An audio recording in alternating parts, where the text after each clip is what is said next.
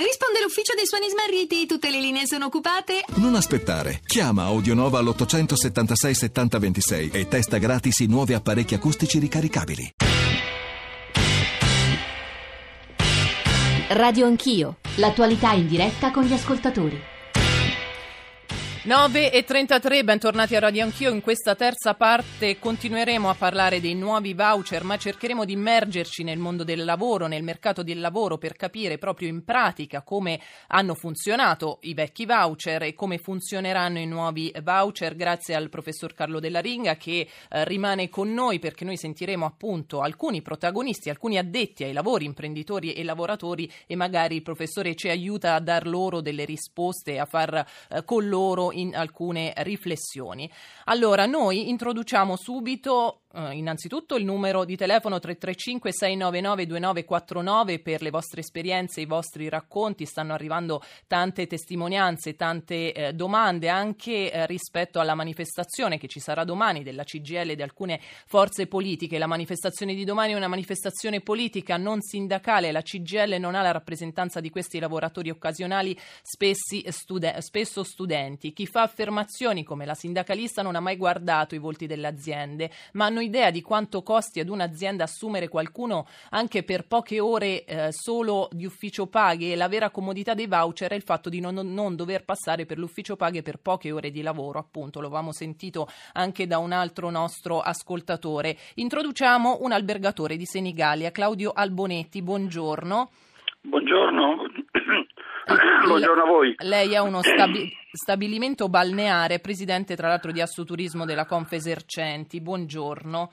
Buongiorno. Mm, di nuovo mi faccia risalutare il professor Della Ringa, mi scusi che ho introdotto e non ho risalutato. Prego. Allora, Albonetti, eh, che esperienza ci vuole raccontare? Lei è un albergatore, appunto, ha uno stabilimento balneare. Quanti dipendenti? Ha usato i voucher? Li userà? Ci spieghi un po' Abbiamo la sua situazione. Abbiamo usato i voucher nella scorsa edizione, diciamo, di voucher, eh, un stabilimento balneare con hotel sulla spiaggia e devo dire che specialmente per i periodi di bassa stagione, eh, quando il lavoro è veramente intermittente ed occasionale, il voucher è un ottimo strumento. Eh, averli aboliti è stato uno sbaglio, anche perché ehm, no, a noi piacerebbe che eh, il voucher fosse veramente usato nel, nei casi in cui il lavoro è, è, occasionale, è veramente occasionale. Dove il lavoro è programmabile, il voucher non ha senso. Eh, voglio dire, il gruppo di passaggio in un ristorante imprevisto, è evidente che eh, con un'ora di preavviso tu attivi il voucher e quindi fai fronte quello, all'emergenza. Quello che ci dicevano Quando... infatti gli ascoltatori. Ecco, e in questo invece... periodo come avete fatto? Beh, in questo periodo abbiamo fatto spesso con il lavoro a chiamata, uh, sia, però bisogna dichiarare prima uh, quando saranno le prestazioni, bisogna, eh, abbiamo lavorato male, ecco, il, um, il voucher è sicuramente molto importante, invece andrebbe ehm, visto con una certa cautela dove il lavoro è programmabile.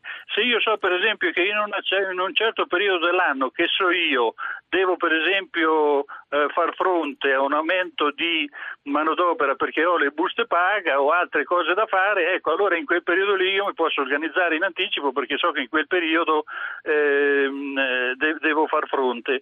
Il voucher va usato quando il lavoro è veramente occasionale. occasionale. Okay, e non come non... Nella, vecchia, nella, vecchia, edizione dove quando il 70% circa dei voucher sono stati usati nell'edilizia, che giustamente stati, è stata esclusa, esclusa in questa edizione. Infatti, professor Della Ringa, ci sono dei rischi di abusi o di lavoro nero eh, con questa tipologia di strumenti? Beh no, eh, lo scopo cioè, sarebbe quello di combattere. È, è, è chiaro, però è, è, anche molto difficile, insomma. No, beh, certamente la tracciabilità sa, che è stata introdotta e che adesso è stata resa ancora più, diciamo così, pressante e che quindi implica un minimo di programmabilità, come diceva l'interlocutore prima, bisogna avvisare, cioè bisogna dire in anticipo quando c'è bisogno anche di un, un, rapporto occasionale per dare modo che un'eventuale diciamo così, ispezione abbia, abbia, abbia effetto. Uh, fra l'altro lì c'è anche una norma molto contestata che dice dopo tre, anche dopo tre giorni, entro tre giorni della, della prestazione si può revocare uh, l'uso del voucher che è stata criticata, un altro punto di debolezza dell'attuale mm. norma. Però un minimo di programmabilità c'è anche lì, però non c'è dubbio che rispetto, che ne so, al rapporto di lavoro stagionale, rispetto all'intermittente, rispetto al lavoro a termine, rispetto al part-time, che è diventato molto flessibile, il contratto del commercio adesso ha introdotto una fattispecie di part-time molto flessibile, non c'è dubbio che la comodità del voucher è molto sentita. È, è, è, è, chiaro che poi il problema va affrontato insieme con questi vari strumenti, con questi rapporti di lavoro, c'è una certa contiguità, cioè io posso ottenere gli stessi effetti rendendo un particolare tipo di rapporto di lavoro più flessibile, per l'intermittenza in questo momento è abbastanza limitato dal punto di vista soggettivo, non può essere applicato a tutti i soggetti perché è stato limitato solo ai giovani, ai, agli anziani, eccetera, e eh, lì si potrebbe avere più flessibilità. Insomma, il voucher andava collocato nell'ambito di un insieme di strumenti contrattuali e con le imprese consente di vedere quel mix, quel misto di flessibilità e garanzie che andava meglio per le imprese. Questo andava fatto. Dopodiché quello che è stato fatto adesso va nella giusta direzione, ma è un primo passo. Per esempio, è finito. Sì. Quelli che hanno più di 5 dipendenti eh, non possono usarlo, che è un po' paradossale. È un po' paradossale. E infatti introduco su questo eh, Nevio Ronconi, che è un imprenditore eh, nel settore degli eventi, è, pre- è presidente nazionale di Feder Pubblicità. Buongiorno Ronconi. Ronconi, sì. mi sente? Sì, sì, la sento. Oh, buongiorno, sì. lei buongiorno. è stato già nostro ospite. Sì. Ecco, e ci, ci, aveva raccontato la sua storia. Lei ha eh, sette dipendenti a tempo indeterminato, esatto. se non sbaglio, quindi esatto. rimarrebbe sì. fuori. Sì, e questo è un paradosso, credo, anche perché... Come stava dicendo il professor Della Ringa, sì. esatto. Che cosa anche farà perché... adesso? Ma non so, io spero che questa mh, norma venga modificata. In ogni caso noi eh, nell'immediato stiamo utilizzando il residuo di voucher che avevamo acquistato per poter gestire i nostri eventi, che sono 3-4 l'anno, eh, quindi stiamo parlando di appuntamenti di 3-4 giorni ogni volta, dove il lavoro occasionale in questo caso è veramente occasionale e di cui per noi è fondamentale utilizzare come voucher. In futuro, quindi negli nostri eventi di settembre e di ottobre, dove non avremo più la possibilità di usare i voucher, non sappiamo cosa fare. Ecco. Probabilmente useremo personale interno con straordinari fuori mansione, questa può essere una, una, una, strada, l'altra può essere quella di utilizzare delle persone che offrono prestazioni. E cosa comporterebbe certo per voi? Eh, costi maggiori, maggiore burocrazia? Beh, sicuramente costi maggiori e, e, comunque obbligare dei nostri dipendenti a lavorare il sabato e la domenica durante l'evento con degli straordinari che non è proprio la cosa migliore perché il riposo settimanale è fondamentale anche per chi fa il tempo diciamo indeterminato che assume tempo indeterminato e quindi e poi per mansioni differenti perché negli eventi c'è chi pulisce i tavoli, svuota i bidoni o prepara panini eh, per tre giorni, punto, non è che c'è una cosa particolare da fare di diverso negli eventi poi ci sono gli uffici informazione, vabbè, tante sì, cose. Sì, certo. Tante... Ma professor Della Ringa, la richiamo in causa perché i nuovi voucher garantiscono tutti i diritti, ferie, maternità, permessi, sussidi di disoccupazione, eccetera? No, sussidi di disoccupazione no, no. però eh, maternità, malattie, orari di lavoro, cioè c'è un rinvio ad una normativa che è, è tipica del lavoro subordinato. Però la legge non dice chiaramente che quello è un rapporto di lavoro alle dipendenze subordinato. E questo comincia a, ad aprire discussioni e speriamo che non arrivi anche del contenzioso. Sa, è un, un contratto ibrido, però ecco. molto delicato, perché lei sa, tutti i contrari che non si sa se sono alle dipendenze autonomi come i subordinati, il contratto progetto, il contratto di collaborazione, hanno dato luogo a, a continue rivisitazioni perché tutte le volte ci si rendeva conto che avevano dei difetti e davano luogo a contenziosi. È con questo che giustamente si è voluto strutturare un po' di più rispetto al precedente voucher, no? un po' più di garanzie, un salario minimo più elevato, un tetto massimo per le imprese, vanno nella direzione giusta, ma lo rendono sempre più quella via di mezzo che è molto delicata da, uh, da normare. E quindi eh, si è aperto come un vaso di Pandora che penso si dovrà ritornare molto velocemente per capire se farlo andare più verso il lavoro subordinato o lasciarlo invece verso il lavoro uh, autonomo. Molti Quello ascoltatori dice... ci dicono invece di eh, eliminare lo strumento potevate combattere gli abusi, se volete combattere davvero il lavoro nero mandate a sorpresa più ispettori a controllare i negozi e cantieri, questo dei controlli è un altro tema eh, enorme e, e, su questo possiamo sentire anche rispetto eh, probabilmente a degli abusi, ai diritti, eh, un altro nostro ospite, Mikhailo Nesterenko, mi dica se pronuncio bene, che è un giovane operaio di origine albanese eh, che lavorava a voucher in una piccola azienda metalmeccanica modenese. Buongiorno Nesterenko. Buongiorno. Allora, la sua... Ucraino. Ah, è ucraino, mi scusi, eh, abbiamo avuto un'indicazione sbagliata. Mi scusi, senta, eh, la sua esperienza, un'esperienza un po' drammatica. È un po' drammatica, sì, perché a me è stato promesso un contratto, un contratto normale eh, in una ditta di Bastiglia, solo che si è allungato un po' troppo queste promesse qua e nel mentre lavoravo a voucher, solo che lavoravo, lavoravo come, come metalmeccanico, in poche parole eh, usavo le macchine come saldatrici, presse, eccetera, eccetera e purtroppo il 22 settembre del 2016 mi sono infortunato sotto la pressa e mi sono schiacciato la mano. Mm. Mi sono schiacciato la mano e, e sinceramente sentendo i signori che parlavano prima, loro parlano da una parte, ma dall'altra parte non sentono nessuno, cioè nel senso che io dopo essermi infortunato sono stato in missione per diversi, per diversi mesi. È stato, mi scusi, non ho sentito? Sono stato in depressione per oh. diversi mesi perché ero preoccupatissimo sul come, sul come, funziona la sicurezza dei voucher. Insomma, lavoravo a voucher, ok, però facevo il minimo 13 ore al giorno perché l'azienda aveva un accumulo di voucher che poteva eh. permettersi di comprarne finché vuole in quest'anno qua.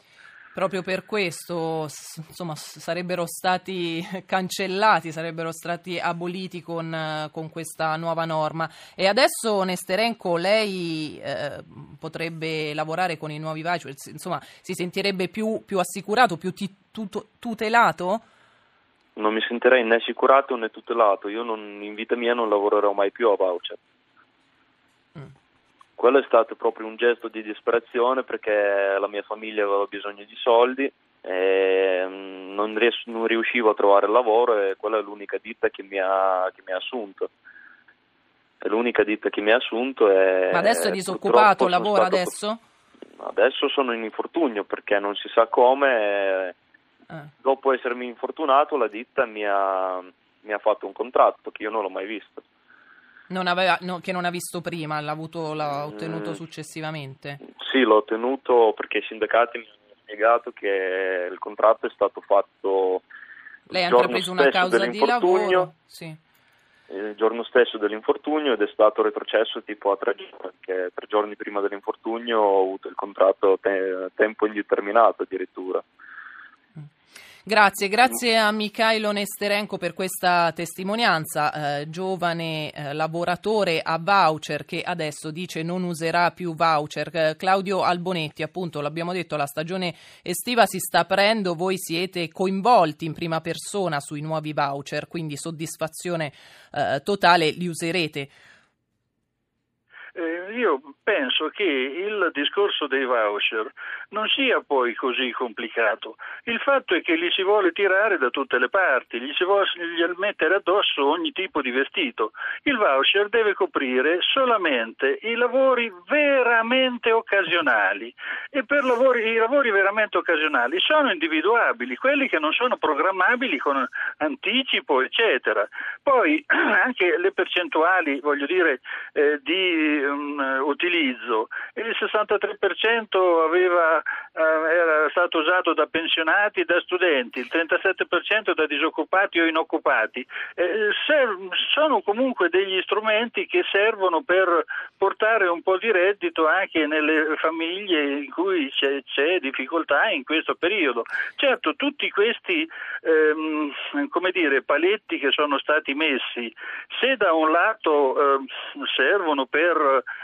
eh, incanalare diciamo, il discorso in, una, in, un alveo sicuramente più eh, diciamo definito, eh, Sì. però eh, il fatto che se si sfora il, il lavoro si trasforma a tempo indeterminato oppure si rischia di pagare una multa, eh, tutto questo scomparirebbe se ci fosse la discrezionalità degli organi di controllo di stabilire questo è lavoro occasionale, questo è lavoro non occasionale.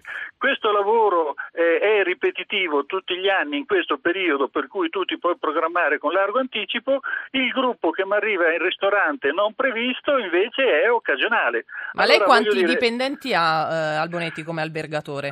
eh, come albergatore ne ho 20 circa, 18-20. Ma Eh, quindi i nuovi voucher lei non li può avere? No, assolutamente, assolutamente, io non li posso avere i nuovi voucher. E, quindi, e prima li usava siccome- invece? Eh, Prima li ho- io veramente li ho usati sempre con grande parsimonia eh, ed è difficile il nostro lavoro perché specialmente in bassa stagione il lavoro è veramente intermittente. Allora quando c'è bisogno dobbiamo fare le assunzioni, poi queste assunzioni rimangono comunque eh, in carico all'azienda anche nei periodi in cui eh, c'è nessuno o poco lavoro. Eh, Noi abbiamo bisogno sicuramente di uno strumento molto versatile e che, ripeto, vada a coprire il lavoro veramente occasionale. Se io il lavoro lo posso programmare, e bisogna che mi organizzo con altri sistemi. Ecco, Allora, so qualche... spiegato. Come no, si è spiegato, grazie, grazie Albonetti eh, e naturalmente un- per lei una buona, speriamo, una buona stagione estiva. Professor Della Ringa, un'ultima considerazione rispetto appunto ad eventuali modifiche se eh, ci potessero essere, perché lei immagino eh, le- se le auguri insomma rispetto anche a questo nuovo strumento che comunque lei ha detto è un primo passo avanti, ma un primo passo. Sì, eh, innanzitutto la telefonata col lavoratore. Dunque, qui ci sono dei limiti di ore utilizzabili fra lavoratore e impresa con l'utilizzo dei voucher. Non possono andare oltre le 15-20 giornate all'anno. Quindi eh, chiaramente questo lavoratore se veniva fatto lavorare con i voucher per più di quel tempo eh, ricadiamo in quella fattispecie di illegalità che c'è per i voucher, per il lavoro a tempo determinato, per il lavoro intermittente e per quant'altro. Quindi lì è problema veramente di ispezioni. Lì eh, ci siamo rafforzati, ma certamente dobbiamo fare ancora sforzi ulteriori. Per il resto, eh, anche dalle telefonate si capisce un fatto che eh, va messo in luce. Ci sono certi settori particolarmente interessati all'uso di questo rapporto di lavoro occasionale, sono quelli del turismo e del commercio. È lì Sì. che viene la grossa domanda. Infatti, se, se lei gua- guardi in giro, non è da- dall'industria, dalla grande impresa che viene questa, ed è quella dei grandi eventi, un altro. un altro Sì, era l'altro nostro Eh, grandi ospite, sì. eventi o- occasionali, ancorché programmati nell'anno, ma che in quel momento lì veramente hanno bisogno di far lavorare molti, molti giovani spesso. Ecco, se noi riuscissimo a limitare veramente i settori più delicati, quali peraltro hanno, hanno, come è stato detto, fra l'altro, strumenti come il lavoro, diciamo così, il contratto di lavoro stagionale, l'intermittente, il tempo determinato, il part-time, che è stato riformato proprio nel contratto di commercio, ci si siede attorno al tavolo su questi grandi settori e si fa un mix di vari rapporti di lavoro con un grado adeguato di flessibilità e di sicurezza e di garanzie e si vede cosa rimane fuori che possa essere coperti con questi eccezionali lavoretti non programmabili. Occasionali. Io penso che sia- occasionali. Io penso che sia possibile arrivare a una soluzione. Se poi, diciamo così, si fa solo un pezzo di strada assieme e l'ultimo miglio, eh, le parti sociali non, non, non, non Non vengono d'accordo, consider- certo. eh, sì, il Parlamento e il governo interverrà, ma almeno c'è un confronto trasparente, pubblico, nel quale ciascuno assume le sue responsabilità. Grazie, non professore. voglio dire che questo sia concertazione, ma è un confronto democratico. Auspicabile. Grazie Carlo Della Ringa, onorevole del PD, ma soprattutto esperto di diritto del lavoro, giuslavorista. Grazie per essere stato con noi e per averci accompagnato. Eh, Le nuove norme sui voucher, eh, di cui appunto abbiamo discusso fino a questo momento, sono state inserite, lo abbiamo ricordato, nella cosiddetta manovrina che è stata approvata ieri proprio in via definitiva per la correzione dei nostri conti pubblici. Una correzione, lo dicevamo, da 3 miliardi e 400 milioni di euro che era stata chiesta da Bruxelles ma Bruxelles eh, significa eh, adesso Lussemburgo dove si trovano i ministri dell'economia dei paesi dell'Unione dove si trova anche il nostro corrispondente Gavino Moretti. Buongiorno Gavino. Buongiorno a voi, un saluto agli ascoltatori. Sì, diciamo che sta iniziando oggi l'ECOFIN, cioè la riunione dei ministri economici eh, dei 28 paesi dell'Unione, dove si parlerà, si riprenderà in mano questo dossier a cui facevi riferimento poco fa mm. sulle situazioni economiche di ogni paese della zona euro e eh, dei 28 paesi dell'Unione. Ci sarà il via libera alle raccomandazioni di primavera, in cui si parlava anche d'Italia. Quando si parlerà di Italia, un'anticipazione che è arrivata ieri nel corso dell'Eurogruppo, è che ci sarà un richiamo a fare di più per ridurre il debito pubblico, perché è aumentato ancora, ieri lo ha sì. confermato eh, la Banca d'Italia.